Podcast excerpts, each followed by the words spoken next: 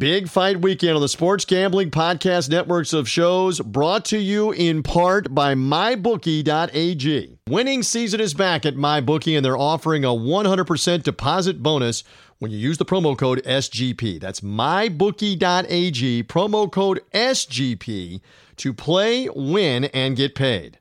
We're also brought to you in part by the leaders in daily fantasy DraftKings. For a limited time, new users can get a free shot at a million dollars in prizes this week. Don't miss out on the week two action. Enter the promo code SGP to get a free shot at a million bucks in prizes with your first deposit.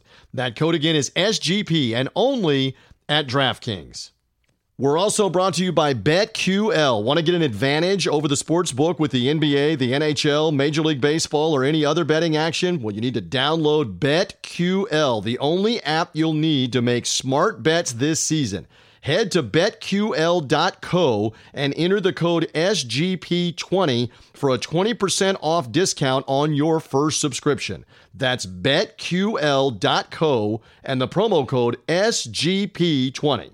We're also brought to you by Manscaped, the leaders in below the belt grooming. Get 20% off and free shipping with the code SGP20 at manscaped.com. That's 20% off with free shipping at manscaped.com and use our code SGP20. And we're also brought to you by Ace Per Head. Ace is the leader in pay per head providers, and they make it super easy to start your own sports book. Plus, Ace is offering up to six weeks free over at aceperhead.com slash SGP. That's aceperhead.com slash SGP. Finally, don't forget to sign up for the free roll football contest where we're giving away up to $5,000 for the best NFL handicappers this season. Sign up for free today. SportsGamblingPodcast.com slash contest. That's SportsGamblingPodcast.com slash contest.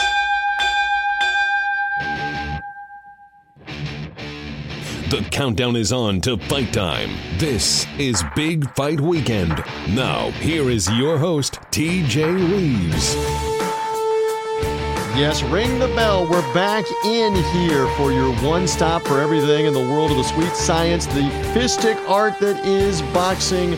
Great to have you with us. I am your somewhat capable host. We're looking forward to another fun show here, not just talking about the fights of now and in the present but reminiscing about yesteryear, tremendous guest coming up Hall of Fame referee Joe Cortez. Over 150 50 world championship fights.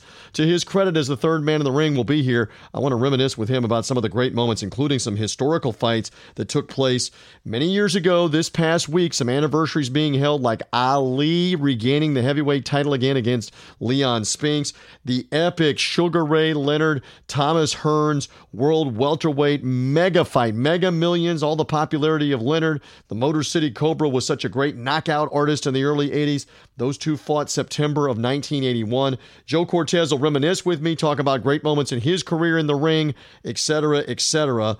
Um, as again, he's a Hall of Fame referee, and I look forward to talking with him. Also, senior writer Marquise Johns, BigFightWeekend.com will be here. We'll talk about the news of the week. Uh, including Canelo Alvarez's lawsuit out almost as soon as he filed it on a technicality. We'll explain more about why. There will be no rematch for Vasily Lomachenko and Teofimo Lopez in the world lightweight title fight next month in Las Vegas, coming in October. Uh, Marquise will have more on why. Why am I thinking like Apollo Creed and Rocky Balboa at the end of Rocky? Ain't gonna be no rematch. Don't want one. Uh, you know, that's uh, it's you know, there's not going to be a rematch apparently. No matter what happens in this fight, Marquise will explain it. And then we've got two fight cards: PBC uh, fight card on Showtime Premium Cable featuring Erickson Lubin in action against Terrell Gausha uh, in a showdown for a, a junior middleweight elimination uh, bout. Uh, that one is the main event at the Mohegan Sun Casino, Showtime Cable, and Premier Boxing Champions. Also, uh, top ranked boxing's card in the Las Vegas bubble. Jose Pedraza in the main event. Big heavyweight Efe Ajagba on the undercard. Marquise will have thoughts on all these fights. We'll look at it from the gambling perspective a little bit. Our friends at sportsgamblingpodcast.com are all about that.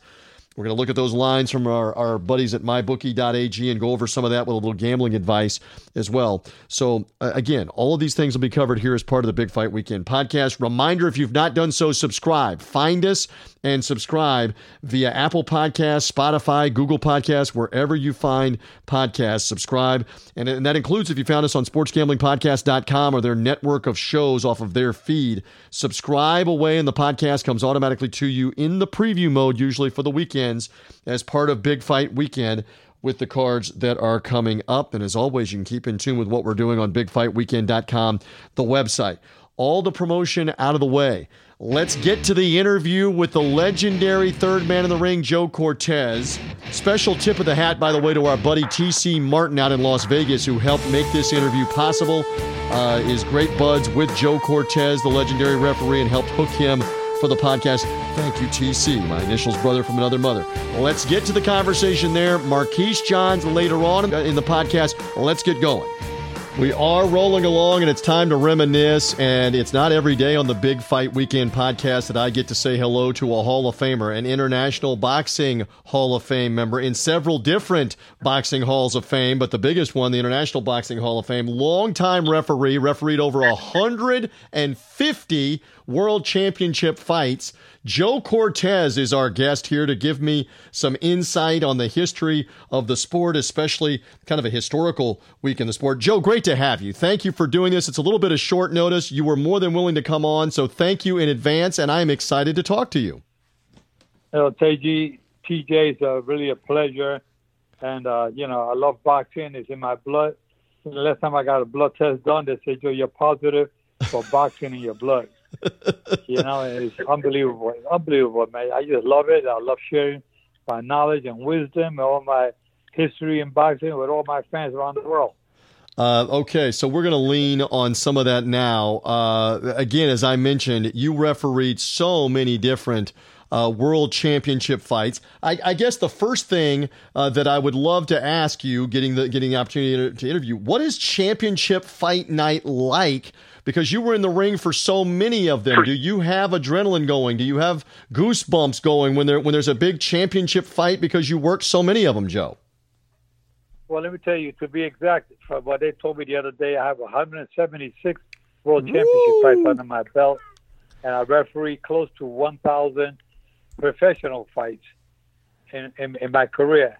And uh, and I think that was low because uh, BoxRec has been turning pro 79, I don't know what happened to the first two years. Seventy-seven when I turned pro, so I had two years, two years missing on my professional fight. But I just started doing my first world title fight until 1982, which five years after I turned pro. My dream was to do at least one world title fight, and my first world title fight was Ivan Pryor against Miguel Montilla, 1982 in Atlantic City. So, so I pitch myself almost every day. I can't believe I've done so many great championship fights throughout my career. It's just like a blessing uh, coming from the sky because I never thought I'd be doing so many championship fights in my life. Uh, it's a testament to how great this man was uh, in the ring as the third man in the ring. And he was in there with the names like Oscar De La Hoya or Roberto Duran or Mike Tyson, uh, names that you would remember. He's even got a Sugar Ray Leonard story coming up in a moment that I'm going to prompt him with. He was even the referee in the Rocky Balboa movie with Sly Stallone and Antonio Tarver as the referee in the movie. They had to pick uh, had to pick Joe Cortez. So one of the reasons that I have you here is the name Ali. And whenever we say that name, but Muhammad Ali, whenever we say Ali, uh, uh, so many memories, so many things come to mind. So this week is a historical week in that Ali regained the heavyweight title, became champ for the third time, world heavyweight champ for the third time, regaining the title in the Louisiana Superdome against uh, Leon Spinks. As the background, Spinks, the Olympic gold medalist in 1976, had upset Ali. Joe, you know this, had upset him in only his eighth professional fight earlier that year. They got the rematch together on seven months' notice for September of 1978. And Ali won a, fight at that time in front of the largest indoor crowd ever to see a fight 63,000 people. 90 million people watched on US TV live. Joe, when I say Muhammad Ali and moments like that, what comes to mind for you, not just as a former Hall of Fame referee, but as a fight fan? Well, as a, as a referee and fight fan combined, I could tell you that meeting Muhammad Ali on several occasions was a great honor. First got to meet him back in the uh, early 70s, down when he came to Puerto Rico to uh, to fight one of his uh, one of his last pro fights, and uh, he was staying at, at the property of the hotel that I was involved with, the El Salvador Hotel Corporation, and uh, I got to meet him there, and we spoke a little bit. I helped him out with the fans, you know, to get autographs for the fans. Him and I were inside the ring, and I was helping him, so he'd have to be reaching all the way down, getting the papers for the fans, and uh, it was just a great experience meeting him. That I that I met him again in New York, but I had my youngest daughter Christine with me. She was about four years old, and I took her downtown to see Muhammad Ali at a press conference he was doing, and uh, a media conference, and. Uh, he saw my daughter. He always wanted out to my daughter. He, he he reached out to me. He said, hey, "Let me hold your daughter." He picked up my daughter and held her in his arms. And my daughter was petrified because she didn't know the stranger. she didn't know who, like one of the greatest men on this planet. But four, four years old, you know how kids are. They get petrified with strangers. So, but that was he said, "Joe, she's a beautiful little girl. God bless her always." I remember those words. And uh, that meeting him uh, on several occasions. I remember the last time I met Muhammad Ali uh, was when, it, when I refereed Mike Tyson against Kevin McBride in Washington, D.C. And Laila Ali, his daughter, fought on the same card with Tyson and Kevin McBride. And I refereed Tyson McBride that night, but I was had to walk over to Muhammad Ali before the fight and uh, shook hands with him. And I uh, told him, listen, I, I, I saw your daughter. She did a good fight tonight. I refereed your daughter on numerous occasions here in Las Vegas and he knew who I was. He, he didn't speak much, but he kept looking at me. I had a little smile on his face, and um, you know he was really getting bad for his health wise. He was not doing that great. But I remember when he fought Leon Spinks. Now, Leon Spinks is a regular here in my house, but he was really feeling good and healthy a couple of years back. Would come here to my house where I have a gym. I have a professional boxer with here by in my gym here in Las Vegas and Leon Spinks would come over and work out with me. We do the mitts. I put the, the pads on. He hit the he, with the mitts. He hit the the pads, and we do the workout with him like an hour, hour and a half every week. I try to keep him in in good shape and mentally uh, fit. And his own doctor one day called me said, "Joe, what are you doing with Leon? Man, he is doing so much better here when he comes to the clinic. I can't believe how he's able to communicate with me much better. He responds to everything quick. He wants to be more talkative." and he wasn't like that before he started working out with you in the gym. But the, the, the doctor, Dr. Charlie, Charlie Bernick, came over to my gym. I want to come over. Can I come over see what you do? I said, come on over. I want to show you the gym. So he came in here, and I put Dr. Bernick in the boxing ring here with me. And I put the mitts on, uh, the pads, that he put the, the, the, the gloves on, and we were moving around. I said, this is what I do with Leon. And I give him, tell him what combinations to throw, jab, jab, right hand, left foot. He would do just that. Any punch I would tell him, he would do it perfectly. And Dr. Bernick, he was kind of confused when I told him, jab, jab, right hand, left foot. He couldn't do it. he couldn't do it. I said, well, Leon does it real good because he's been doing this all his life. So for him, this is like second nature. He can do it with, a, with no problem. So doctor said, Joe, keep doing that with him. He's improving so much more. He said, you may be onto something that I can work with my patients, you know, because he, he he's doing what what he used to do on, on a regular basis, and it's easy for him, so it comes easy. I said, so you got people that come to your place, your clinic, they play golf, they like to paint or whatever. Let them do what they used to do back then. And you see how much a better response you get from them because they can react quicker to that. And he loved it. He said, Joe, I think you're onto something. I like the idea. And uh, and Leon, you know, unfortunately, he's not doing too well right now. Health wise, he's not right. doing too good. But uh, but yeah, Leon, we talked about the days when he says, Joe, I kicked Muhammad Ali's ass. You know, I said, yeah, you sure did. The first time around, you sure did. You know, and I remember he was uh, just two years out of the uh, out of the Olympics, and uh, he would he was uh, for Muhammad Ali with on his eighth, yeah, seven pro fights on his belt.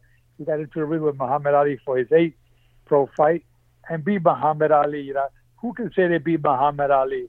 Not many people can say that, but uh, Spinks, you know, Michael uh, Leon Spinks uh, he has a brother, Leo uh, Michael Spinks, who also became heavyweight champion of the world when he beat uh, the aging uh, Larry Holmes.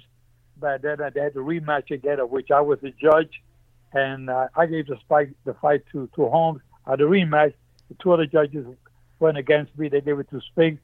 So Spinks, uh, Michael Spinks, we get a title. But Leo Spinks is a man we're talking about right now, who's a, a gentleman who, uh, what a loving, caring guy. He loves to sing. He loves to dance.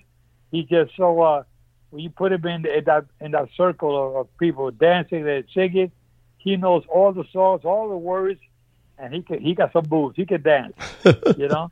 But uh, but when he got in there with Muhammad Ali seven months later after the first time, he lost on the rematch. Had never regained the title again.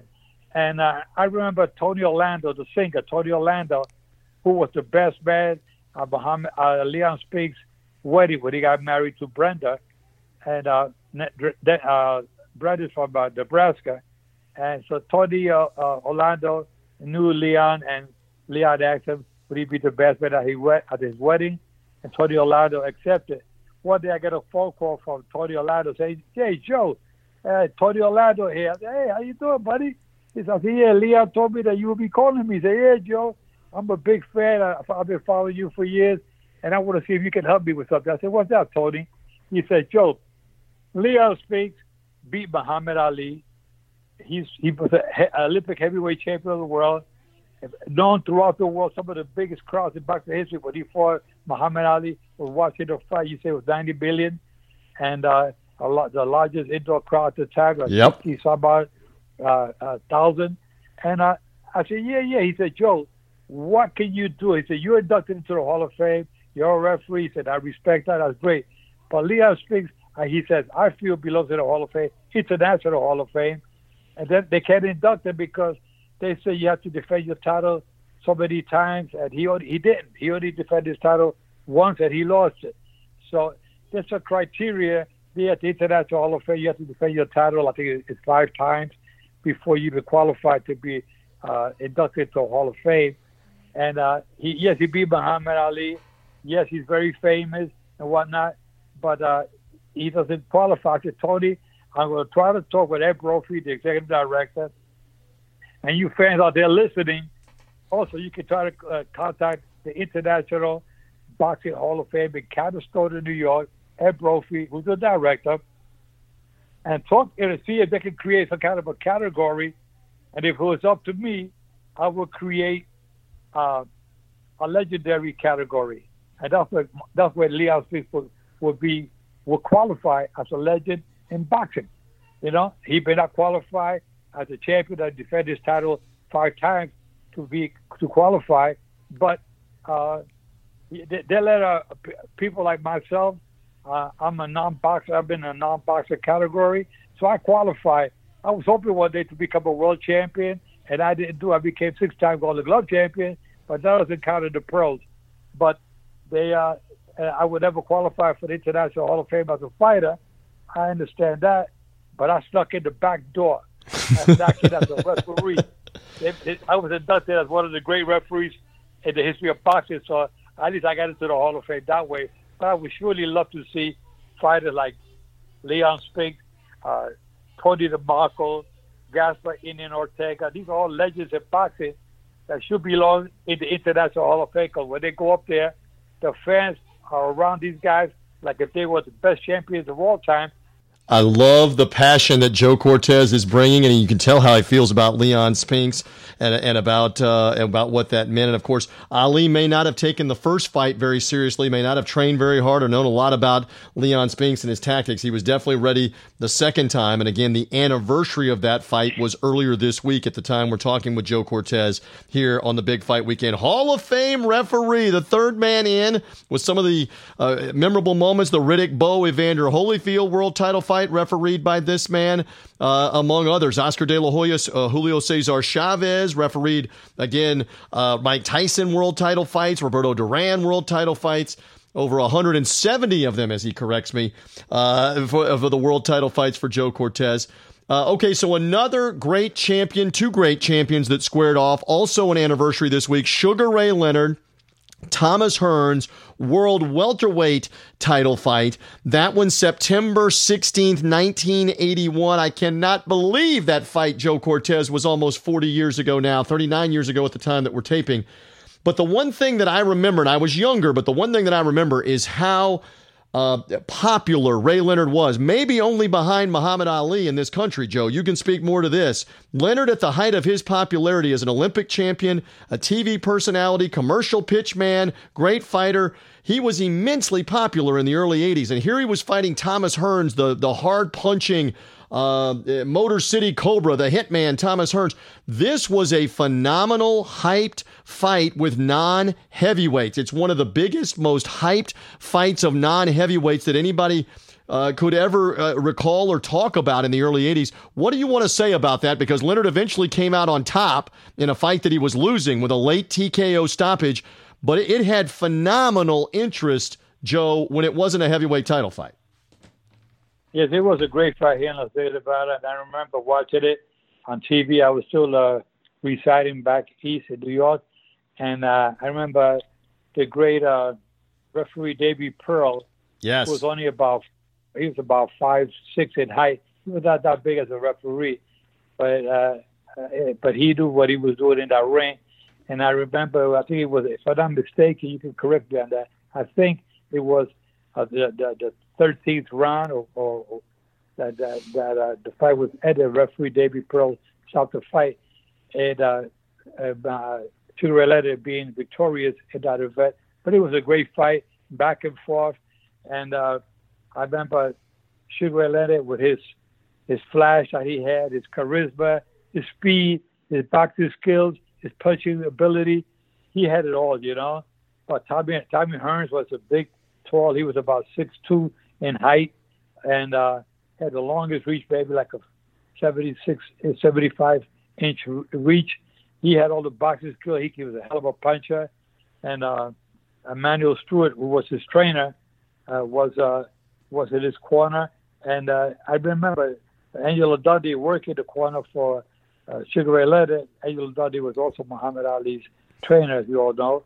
But uh, Sugar Ray Leonard uh, really had, had it all. He had the skills but when he won the Olympics, he was here. He was so charismatic that people loved him. He just had it all.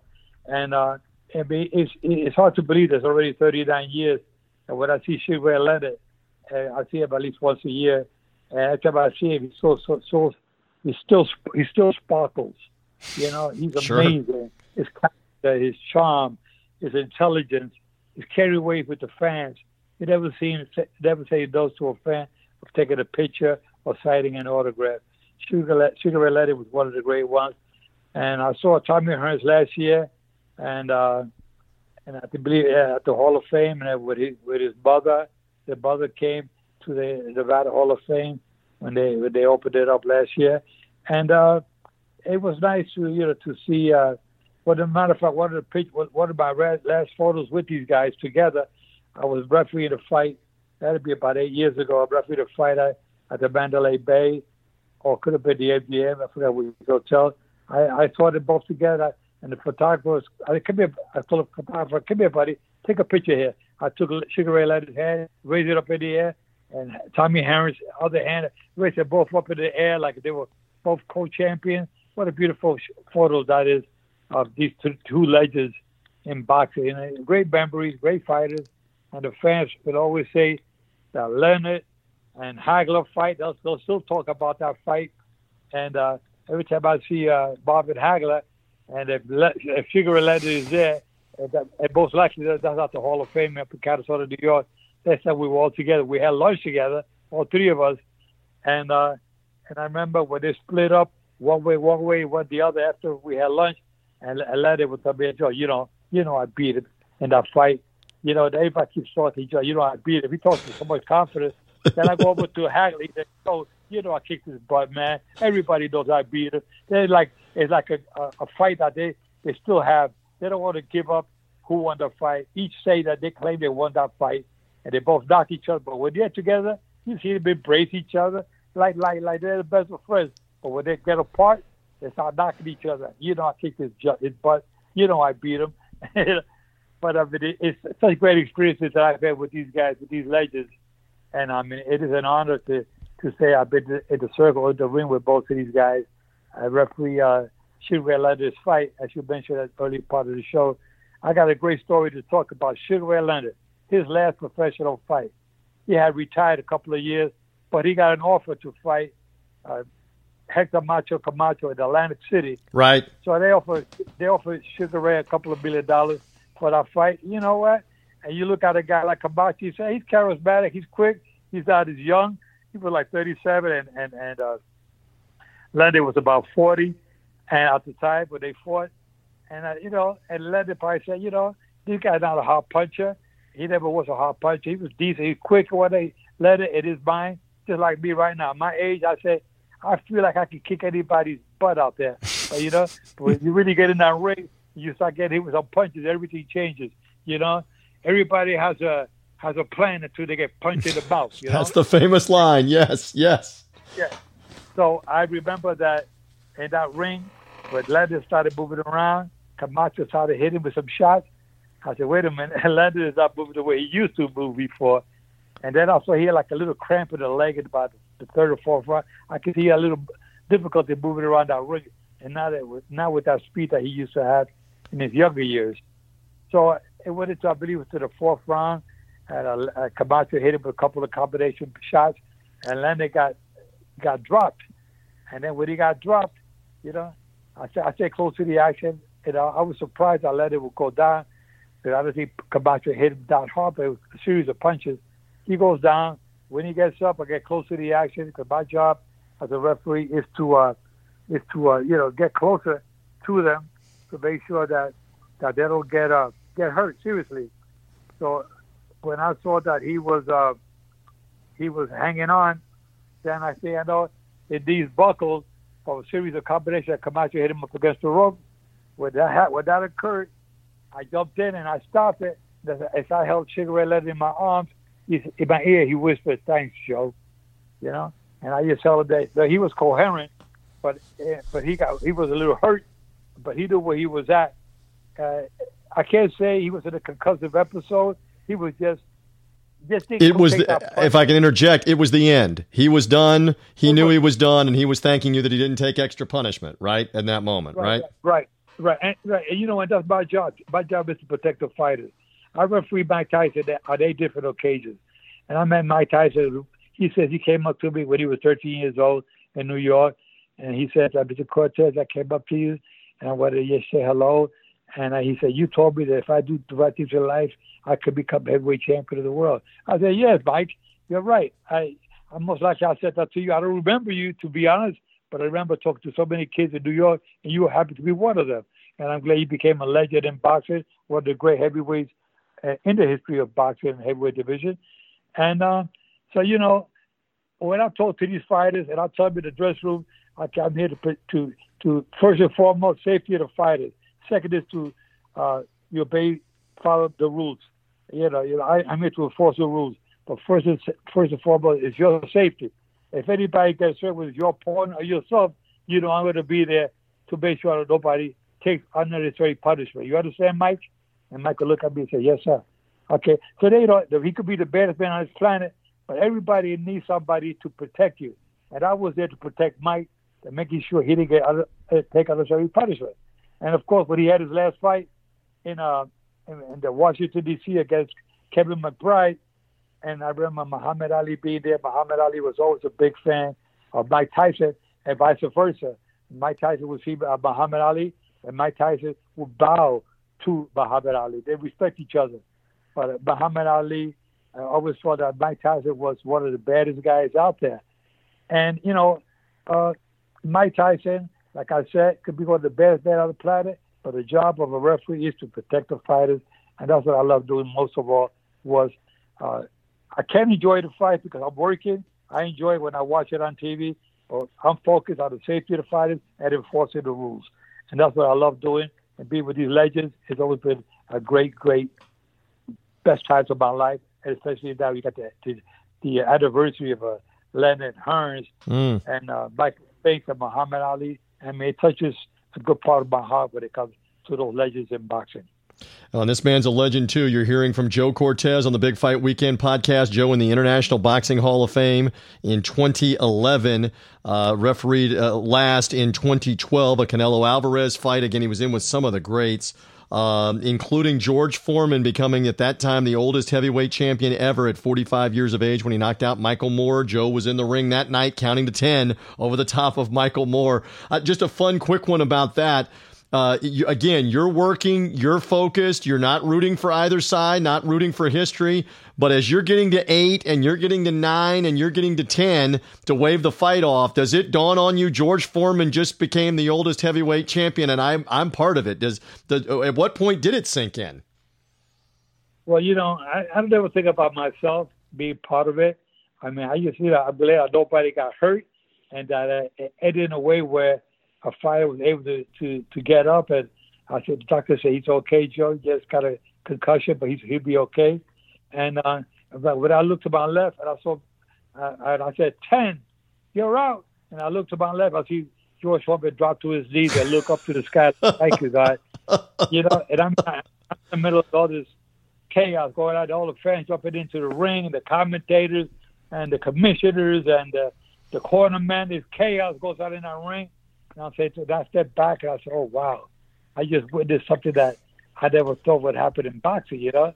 Because, you know, George Foreman was taking a, uh, he was losing every round of that fight that happened in the 10th round, but he was losing the first nine rounds to the young, uh, in his prime, Michael Moorer. And when, when George Foreman hit him with that short right hand, you know, and he goes out on his back, I said, wow, you mm. know? So I, my job is to send, send George Foreman to a neutral corner and pick up the count for the timekeeper. Four. Now, the timekeeper was ready at three. I come back at four, five, six, seven, eight. He's not getting up. He's not getting up. Right. Nine, ten. You're out. And I said, wow, the whole place going crazy. The whole uh, Thomas and Mack, they had like 15,000 fans, and they're, going crazy. And somehow there was 100,000 fans out, out there know, rooting for the the old George Foreman, 45 years old, had all this charisma. He's loving everybody and selling that George Foreman grill. And everybody, yeah, I got a George Foreman grill. That George Foreman grill stocks went through the roof that night mm, when he knocked mm, out Michael Moorer. You, know? you should know I'm laughing. I own two of those George Foreman grills. He sold millions and millions for a lot of reasons, not the least of which is he won the heavyweight title again and sold a bunch of grills. Yeah, You're yeah. absolutely right. They were great. I love it. Yeah, yeah. I had somebody. I had somebody of those grills in my house. I was giving them away. I don't know how much. I have about half a dozen at that house. You know. Oh. But yeah, oh. the referee. Not that George Foreman gave them to me. It's just that you know, pick one up here, one size, a smaller one, yeah, medium size one, then the big one. Love it. I mean, it's unbelievable. But they did so well, and I understand he made a good deal. He sold it for a couple of hundred million dollars. How about and that? He still uh, advertises the grill. He's still involved with them to some level. So he he did pretty good with those grills, and of course, it was his name behind it and his charisma that people love George Foreman. They want to all that grill nobody ever say, "Give me a grill." They say, "Give me that George Foreman grill." Exactly. You know. Exactly. What yeah. a treat it has been to get to chat with Joe Cortez, the legendary boxing referee, still residing in Las Vegas, uh, still quick as a whip with all these fights, all these memories. Boxing Hall of Fame, International Boxing Hall of Fame in 2011. What's the quick story? Who were you standing on the stage with? That was that was Iron Mike Tyson, and who else went in the Hall of Fame with you that year? I got inducted with uh, Julio Cesar Chavez, Sylvester Stallone, Kazu uh, I mean, Julio Cesar Chavez, and Nacho Beristain. There were six of us that got inducted in 2011. and uh, I, I, keep that beautiful picture here in my gym. And I mean, it's just a wonderful, it was a great class. And I, I was honored to be part of one of the greatest induction classes in the history of boxing. So, uh, I mean, I, it felt like a dream come true. And, uh, you know, refereed all these great guys. And then of course, you know, Eddie Murphy, at the movie stars say, Joe, you know, I'll do the movie I Spy. I want you to be the referee by movie. These are guys that would come to the fight and they would talk, hey, Joe, come here, Joe. You know, who's going to win tonight, you know? I would have normal, regular conversation with all these celebrities. I did well, another movie with uh, uh, uh, Banderas, Banderas and Woody Harrelson. You were playing to the bones referee yeah. for that big yeah. boxing match. I remember seeing yeah. you. Yeah, yeah, I did that as well. There, there, people, I'm talking about there people approached me about uh, doing a, doing that movie with him. Of course, all that comes from me doing the big fight. If I was not doing those big fights, I would have never been in those movies, you know because I don't have an agent that would say, Joe, we're, we're working on this project. You're talking, right? You're talking to my agent. I am my agent, right? On uh, uh-huh. on those. Uh, but man, such a legendary career for you. Listen, you were so generous to tell story after story about all of this. Again, a historic week when you're talking about Ali anniversary of regaining the heavyweight title for a third time. Leonard Hearns, such an epic fight. You can go back and watch those on YouTube and watch the Leonard Hearns. I still remember Angie Dundee, Angelo Dundee, the late Angelo Dundee in Leonard's ear with three rounds to go, Joe, with that left eye swelling. You're blowing it, son. You got nine minutes left. You're blowing it, son. And it's almost like it turned a switch on for Ray Leonard that night. Right. The, uh, it's just, it's amazing to go back and remember these things. And you've done a great job reminiscing with me. Uh, thank you. I will thank again TC Martin out there in Vegas because TC's your guy as well. And TC said, You got to get Joe on to talk history and boxing on the podcast. If you're going to somebody for history, go get Joe Cortez. Thank you, Joe. What a treat. It was a pleasure to have you, brother. It's my pleasure. Take care. And all the fans out there with this pandemic, the coronavirus out there, all I can tell you is keep your guards up at all times. And you know what? I got a mask around my neck. What I did, I put one of those, little chains that I wear for my uh, credentials for the fight. I put I put it around my mask. Like that that mask is hanging around my neck. Every time I got to put it, on, it's right there. It's on my body. It's hanging like a credential. It's hanging there. When I I, I now because I used to leave my car to go to the store. When I'm about to go to the store, I got to turn back to my car. I forgot my mask. Now I keep the damn mask on my chest, hanging around my neck. So when I got to wear it, it's on me 24 7 with the touch of phone when I go to bed. But I have mask around my neck. Wear a mask. Sure Wear a mask and let's I'm be dead. safe, right? Right. And keep your guards up at all times. And remember, guys, I'm fair, but I'm firm. Touch them up.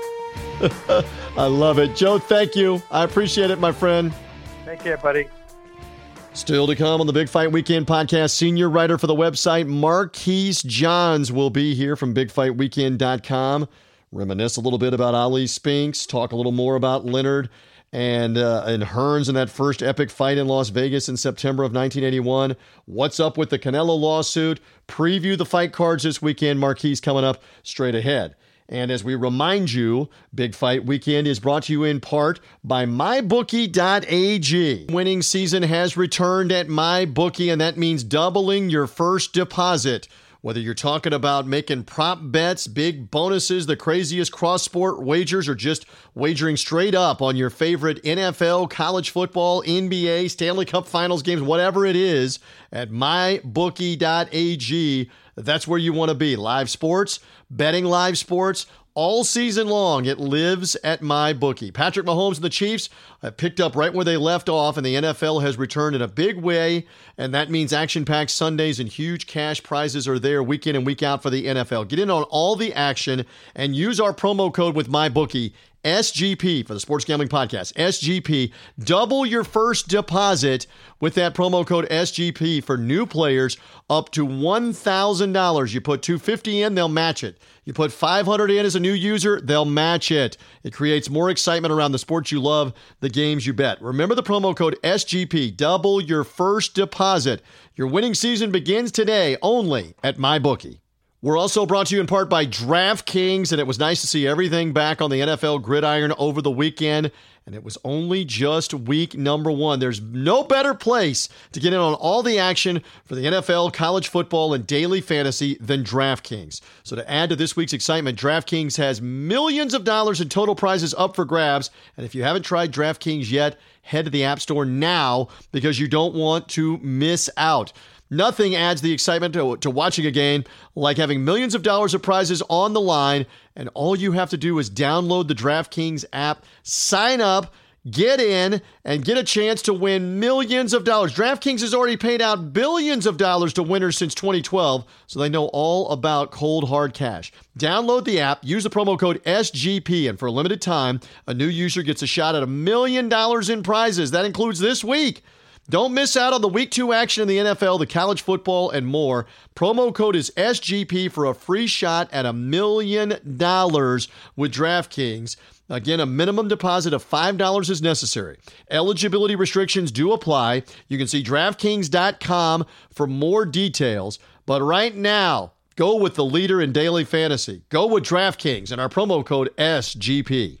We're also brought to you in part by BetQL. If you want to get an advantage over your sports book with the NBA, the NHL, and Major League Baseball back in action, you need to download this app, BetQL. It's the only app you need to make smart bets this season. And they've got some great algorithms, a best bet algorithm that has thousands of data points to give you the top information and the best recommendation on what to wager on. Uh, whether you're talking about the NBA games, whether you're talking about the UFC pay per view this weekend, whether you're talking about the fights that we're talking about on Big Fight Weekend, you go to BetQL, you pick from all of the different uh, data points and recommendations. They're giving you great info, great sharp data to help you make the bet. You can even see where most of the betting public is betting if you want to go the opposite direction. And with BetQL, if you live in New Jersey, Pennsylvania, Indiana, Colorado, Colorado, or West Virginia, you can claim an exclusive offer from sportsbooks and use BetQL's data to make the right bets. Again, if you're in Jersey, Pennsylvania, Indiana, Colorado, West Virginia, a special offer awaits you with BetQL. Go to the Apple Store, go to the Google Play Store, download it, enter the promo code SGP, by the way, and you get 20% off your initial subscription. So, even more incentive for BetQL. Remember, the promo code is SGP20 and take 20% off with BetQL. And if you've ever thought of owning your own sportsbook but you didn't know how, Ace Per Head is here to help you start it up. They'll provide you with an all inclusive professional betting site with all the lines updated up to the second and wagers graded immediately. They've got top notch customer service going 24 7, some of the sharpest lines in the industry, and plus, Ace Per Head also has live betting and a great mobile experience. You can get started today. Ace is offering six weeks free, by the way. Go to aceperhead.com slash SGP. That's aceperhead.com slash SGP to find out more. We're back on Big Fight Weekend. Now, here's your host, TJ Reeves. As we do continue along, I do call back in the senior writer, BigFightWeekend.com. Love the insight of Marquise Johns to not only go over what we were just talking about with the legendary referee Joe Cortez and a lot of the historical aspects of boxing, the most relevant news, and of course the fights this weekend that includes the PBC Showtime card at the Mohegan Sun Casino in Connecticut, and also the top rank card in the Las Vegas bubble, both going on on Saturday night. Marquise, good to have you back on the Big Fight Weekend podcast. How you feeling as we head towards another weekend? Pretty good, TJ. One weekend away from the Charlo pay per view, but in the meantime, there's some pretty decent fights going on in, in, in the meantime. Uh, and the Charlo pay per view, I think we've established, is a little bit more than a happy meal, and people are people are surprised by this that it's a little bit more than a quarter pounder extra value meal. It, I mean, what did you think here? So we got plenty of time to talk about that. Um, and, and in, in, fact, you'll probably touch on the Charlos a little bit when we get to the news. I want to start first with Joe Cortez. What a blast to have the legendary, now retired referee who has uh, literally worked, he corrected me, 170 plus world Jeez. championship fights. I mean, if you think about it, if you work 10 10 championship fights in a year, r- roughly one a month. Takes you 17 years to be in 170 world championship fights. It tells you that how many uh, Joe Cortez was in and around uh, throughout his illustrious career and all the stories he was telling. Uh, in particular, I had him talking around the Muhammad Ali Leon Spinks two fights in 1978. I know we're going in the way back, but also mm-hmm. Leonard Hearn's anniversary was on Wednesday of this past uh, week. The epic first fight, which, as I said to Joe and Marquise, I want your thought here. When you go back into the history of boxing, this was a mega fight with non heavyweights just because the star power of Leonard and the literal punching power of Hearns made this a multi million dollar mega pay per view with non heavyweights, which was almost unheard of in the early 80s unless it involved Sugar Ray Leonard. Absolutely, TJ. And memory serves me well, TJ, didn't this fight have a, a, like an audience of like almost like 300 million or something ridiculous, like where almost everybody and her great grandma saw this fight? My mom talks about this fight all the time because it being, of course, a Thomas Hitman Hearns fight, him being from the of Detroit, where I'm all from, the, the whole family raised in, that was a big thing, and we all thought Hearns was going to win this fight, and we were all proven otherwise on the end of it. all. but it was it was a big deal, and it was a tremendous, hotly contested fight where where Leonard was losing throughout the fight. Leonard actually had two big rounds in the sixth and the seventh, but Hearns had controlled most of the fight. And as I said to Joe Cortez, the indelible image of Angelo Dundee in the ear of Sugar Ray Leonard with the microphone picking up the audio in the corner with three rounds to go in the days when they still fought 15 round championship fights, the 13th round about to begin. And he said, Nine minutes left, son. You're blowing it. You're blowing it, son. He repeated it. And it's almost like that lit the fuse for Sugar Ray Leonard, who had a huge 13th round, wobbled Hearns, uh, never really knocked him down in the fight. Hearns was always held up by the ropes. Uh, and as Joe was talking about before you came on, Marquise, Davey Pearl was the veteran Vegas referee, little small, diminutive referee, had great control of the fight. He stopped Leonard a couple of times from just bashing Thomas Hearns while he was uh, hung up on the bottom rung of the ropes. Uh, and, and eventually, Hearns' refusal to go down in the 14th round cost him Marquise because Leonard uh, put a flurry of punches on him. Hearns wouldn't go down. He's wobbly. He's in the ropes. And Davey Pearl had finally seen enough and said TKO. That's it. Sugar Ray Leonard wins. Absolutely, TJ. And it makes me wonder a little bit. Had Hearns decided to go down in that fight, had it probably went all 15 in the distance, it probably would have been a fight that Hearns probably would have snuck out and away with. Wow. But instead, but instead he he go he, he stayed on the ropes. Didn't didn't want you know tough man tough man tough toughing it out. Didn't want to didn't want to go down, and that was just just here, here we are. and the legend, uh, and, and, you can't say enough. I'm a little older than you. The legend of Ray Leonard mushroomed from that point on. He had already beaten Duran in the rematch. I mean, beating Hearns solidified him even more, and it eventually led to the uh, tremendous upset six years later of Marvin Hagler, which made him a Hall of Fame fighter once and for all. No doubt, no dispute. But um, again, they and it's interesting. Hearns wanted a rematch, but there was no rematch clause per se, and we'll talk more about that with Marquise Johns on the Lomachenko Lopez fight coming up, uh, the World Lightweight Showdown. Hearns always wanted the rematch. Kronk Gym, uh, Manny Steward, they they wanted the rematch, but Leonard wouldn't give them the rematch until like nine years later, right? Like 1990 is when the yeah. rematch finally happened, and even then, Tommy Hearns uh, knocking Ray Leonard down couldn't get a decision against Sugar Ray Leonard. Marquise.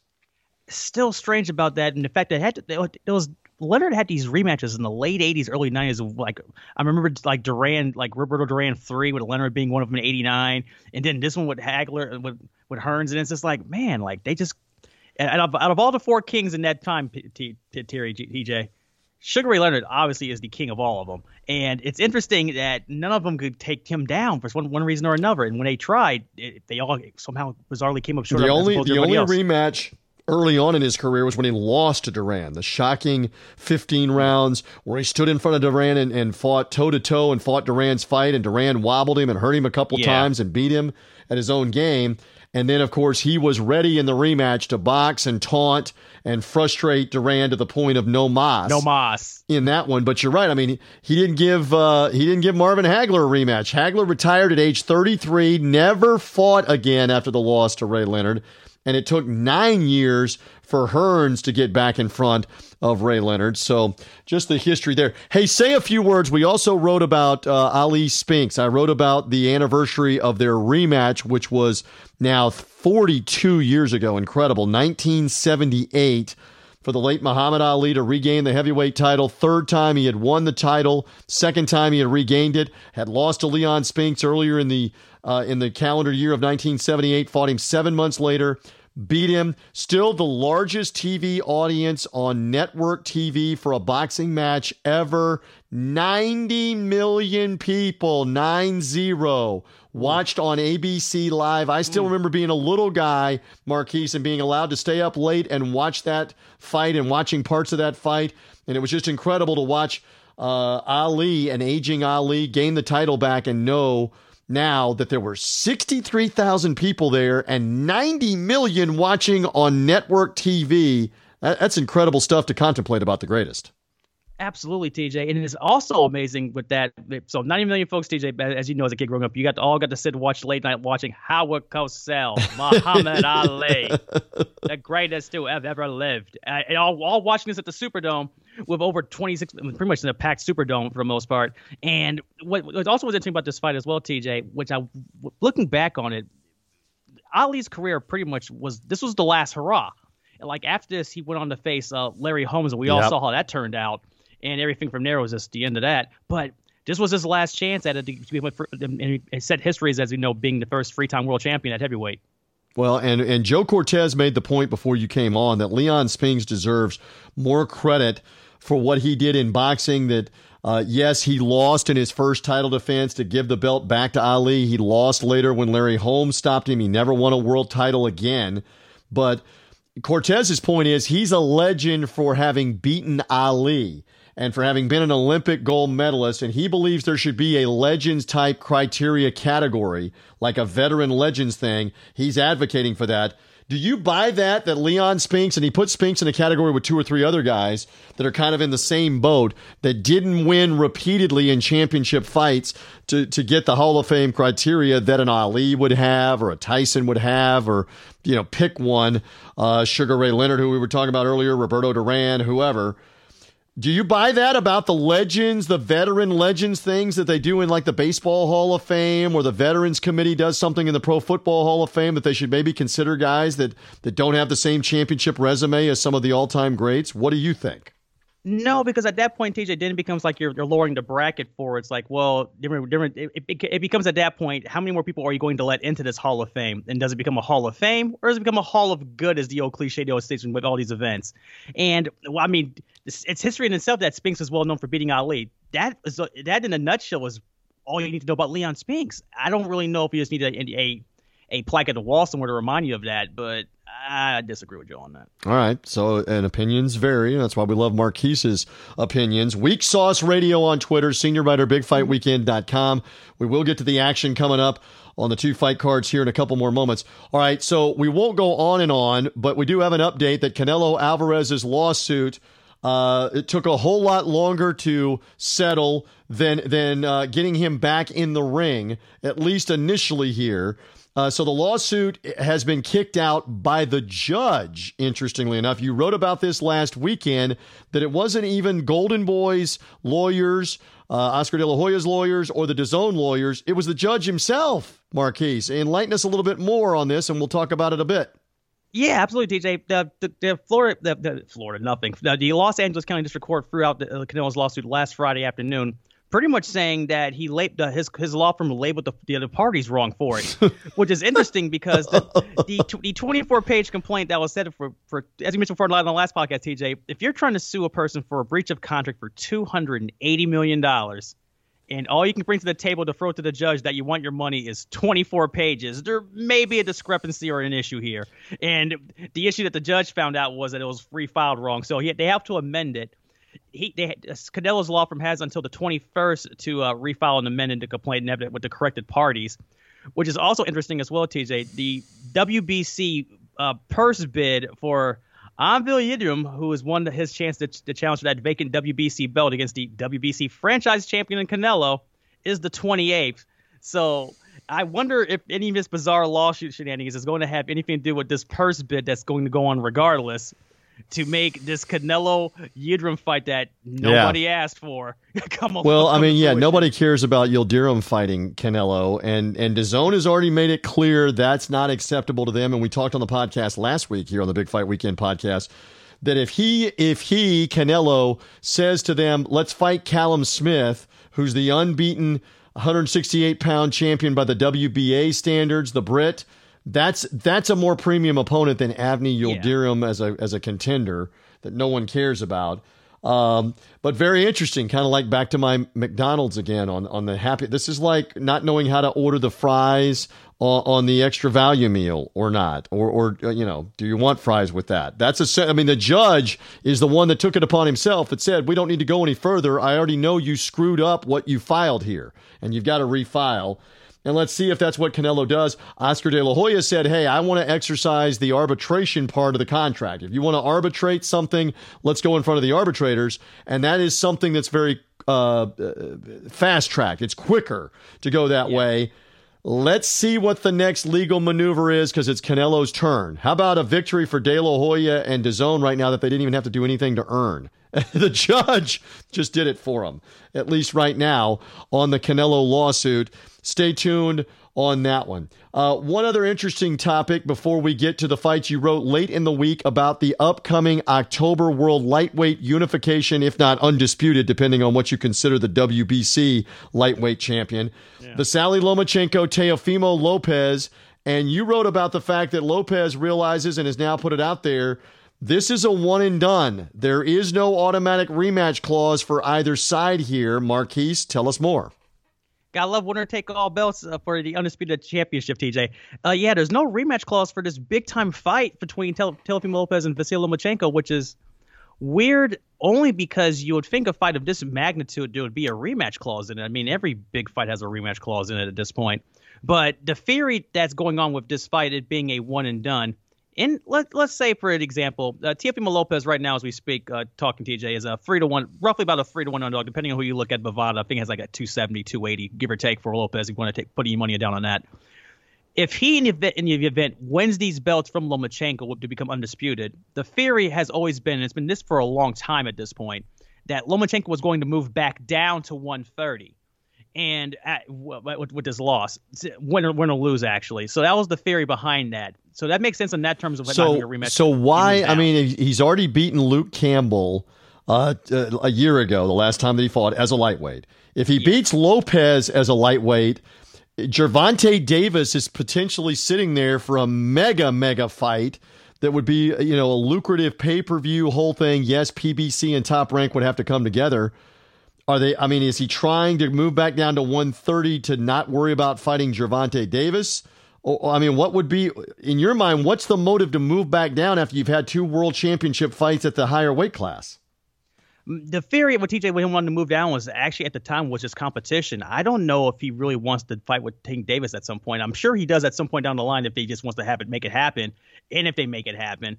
But I didn't think that was going to. I, I didn't think that him faking, fake, facing Femon Lopez was going to be in the cards to begin with, let alone actually down the line facing Davis. I've always thought with Lomachenko, he was just going to win these belts and then either move down and just give these back up and have them up for grabs, or he was going to win these and just call it a day. It was one of those. Two, it was it was one of the two, and I'm looking forward to seeing how this all shapes out now. Because if, say for example, Lomachenko stays at 135 and wins, and then, then for some reason or another, if there's no rematch, you would think there, depending on how the fight goes, if it's a great fight or a close fight, dude, it had to be a rematch that you could make in house and it'd just be easier than said than done, right? You would think. Yeah. So, well, but, well, um, but by the same token, he may have bigger aspirations and they may have a deal at 130 to move back down. It'd just be very surprising that he's fighting a second world title fight at the higher weight and then move back down, but we'll see. Uh, yeah. We'll see what he chooses to do on that front. Few more minutes. Marquise Johns with me, bigfightweekend.com podcast. I'm TJ Reeves. Again, find the site, bigfightweekend.com, where Marquise is the senior writer. I help him out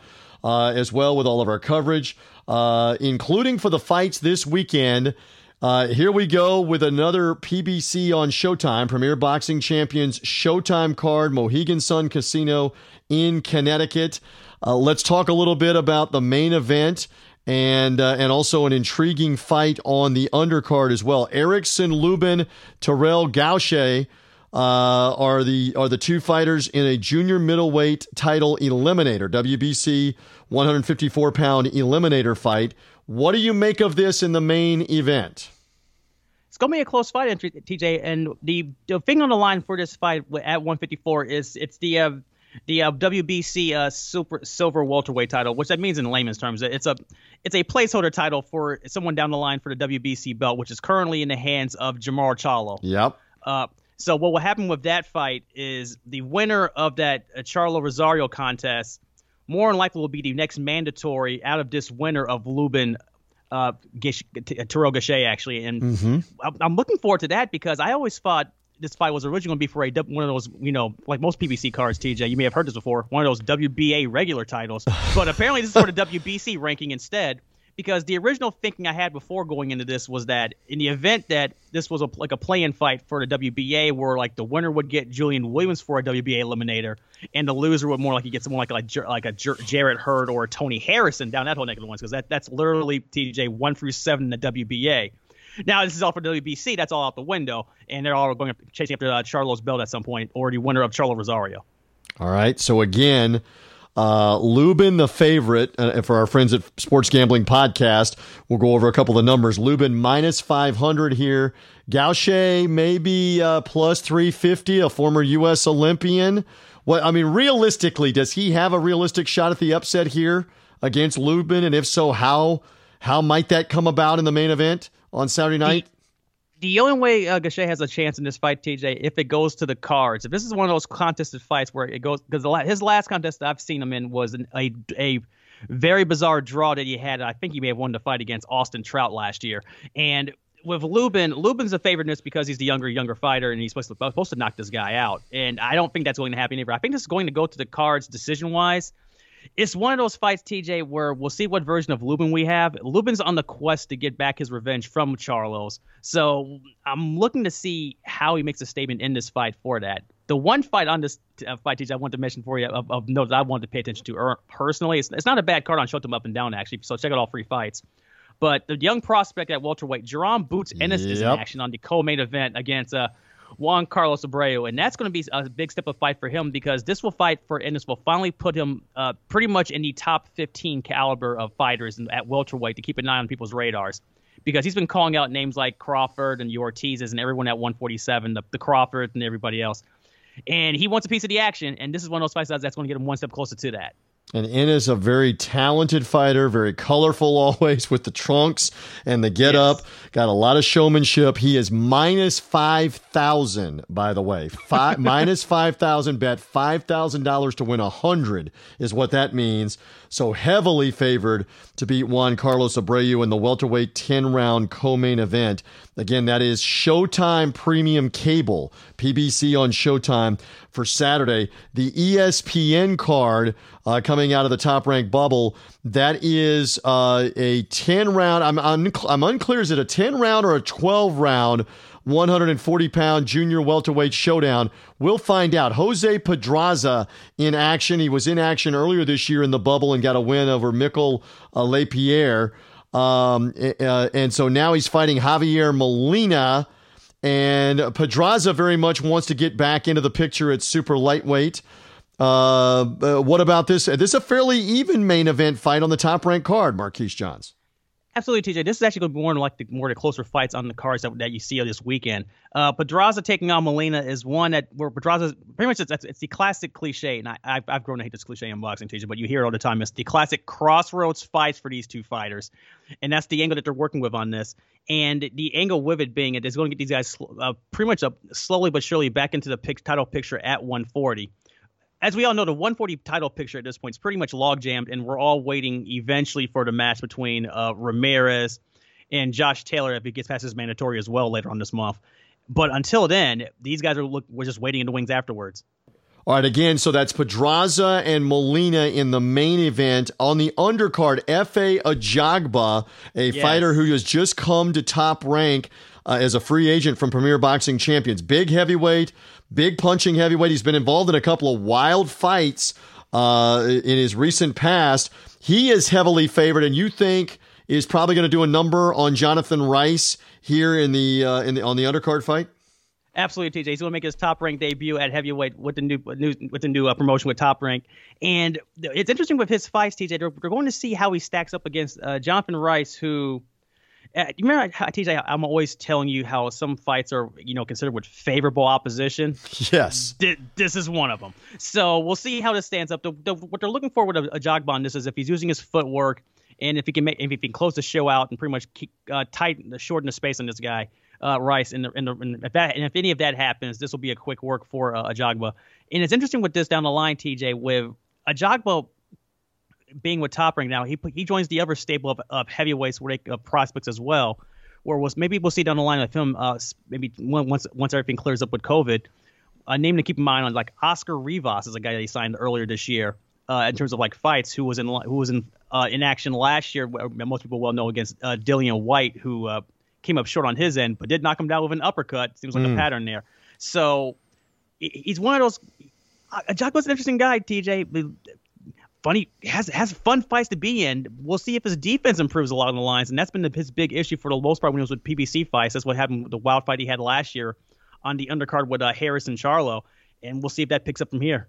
All right. So again, uh, Ajagba in a scheduled ten rounder on the on the Pedraza main event card.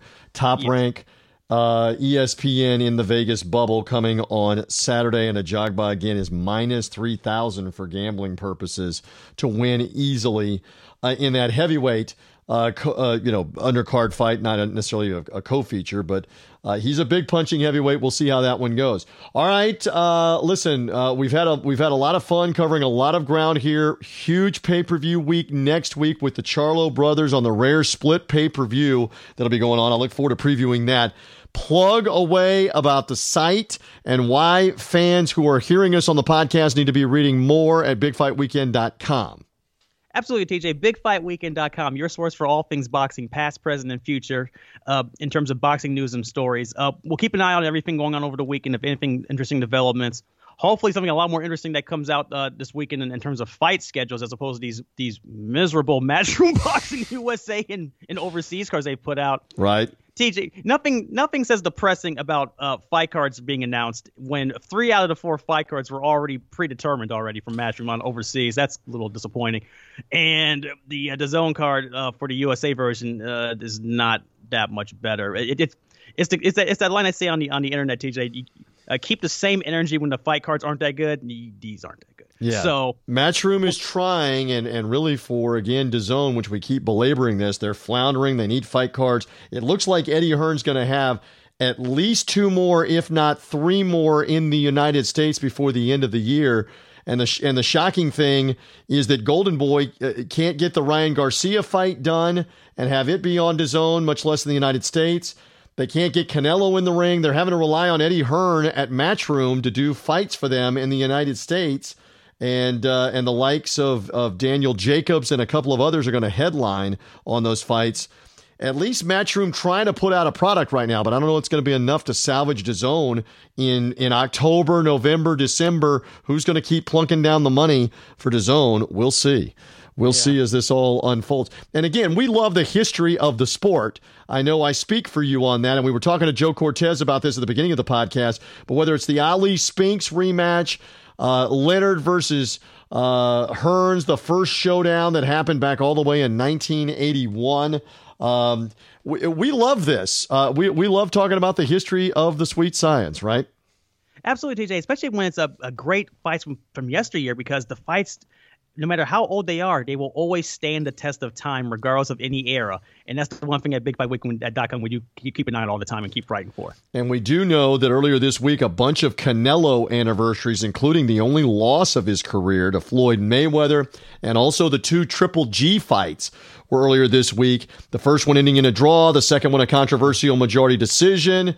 And will we ever get a Canelo Gennady Golovkin third fight or not? Lawsuits aside, arbitration aside. But yeah, the anniversaries, plural, of those two fights earlier this week. So the historical pieces that are there. Love the news and the insight. BigFightWeekend.com. Marquise, thank you as always. I appreciate your time, your efforts. Keep up the good work, including with these cards this weekend PBC on Showtime and the top rank ESPN card in Vegas. We'll be reading it all on the site. Thank you, sir. Absolutely, TJ. Thanks so much. Again, follow him at Weak Sauce Radio. Follow us at Big Fight Weekend as well. Thanks also to Hall of Fame boxing referee Joe Cortez on with us earlier on the podcast. Again, subscribe away, Apple Podcasts, Google Podcasts, Spotify, wherever you get podcasts, subscribe. Ding, it comes automatically to you whenever there's a new one. We're usually in the preview mode before the weekend. But if it if it warrants, if it's enough, we'll come back in a recap mode after a big weekend of fights on a Sunday or a Monday. We've done that before. Charlo Brothers big pay per view next weekend. We look forward to previewing that next week. Enjoy the fights this week and this weekend coming up in uh, the Mohegan Sun Casino in Connecticut and the Vegas Bubble. And for now, we're done here as part of the Big Fight Weekend podcast. Bye. It's finally spring, and I'm saying goodbye snow, hello adventure. And during the Honda Dream Garage Spring Event, you can get epic deals on your favorite Honda model. Ready to get rugged? Then take the off road in an all wheel drive Honda SUV like the CRV, HRV, Pilot, Passport, or redesigned Ridgeline. Want to take a spring road trip? Then check out a fuel efficient turbocharged Civic or Accord. Say goodbye to winter and hello to a new Honda. Don't miss huge savings during the Honda Dream Garage Spring Event. Now at your local Honda dealer.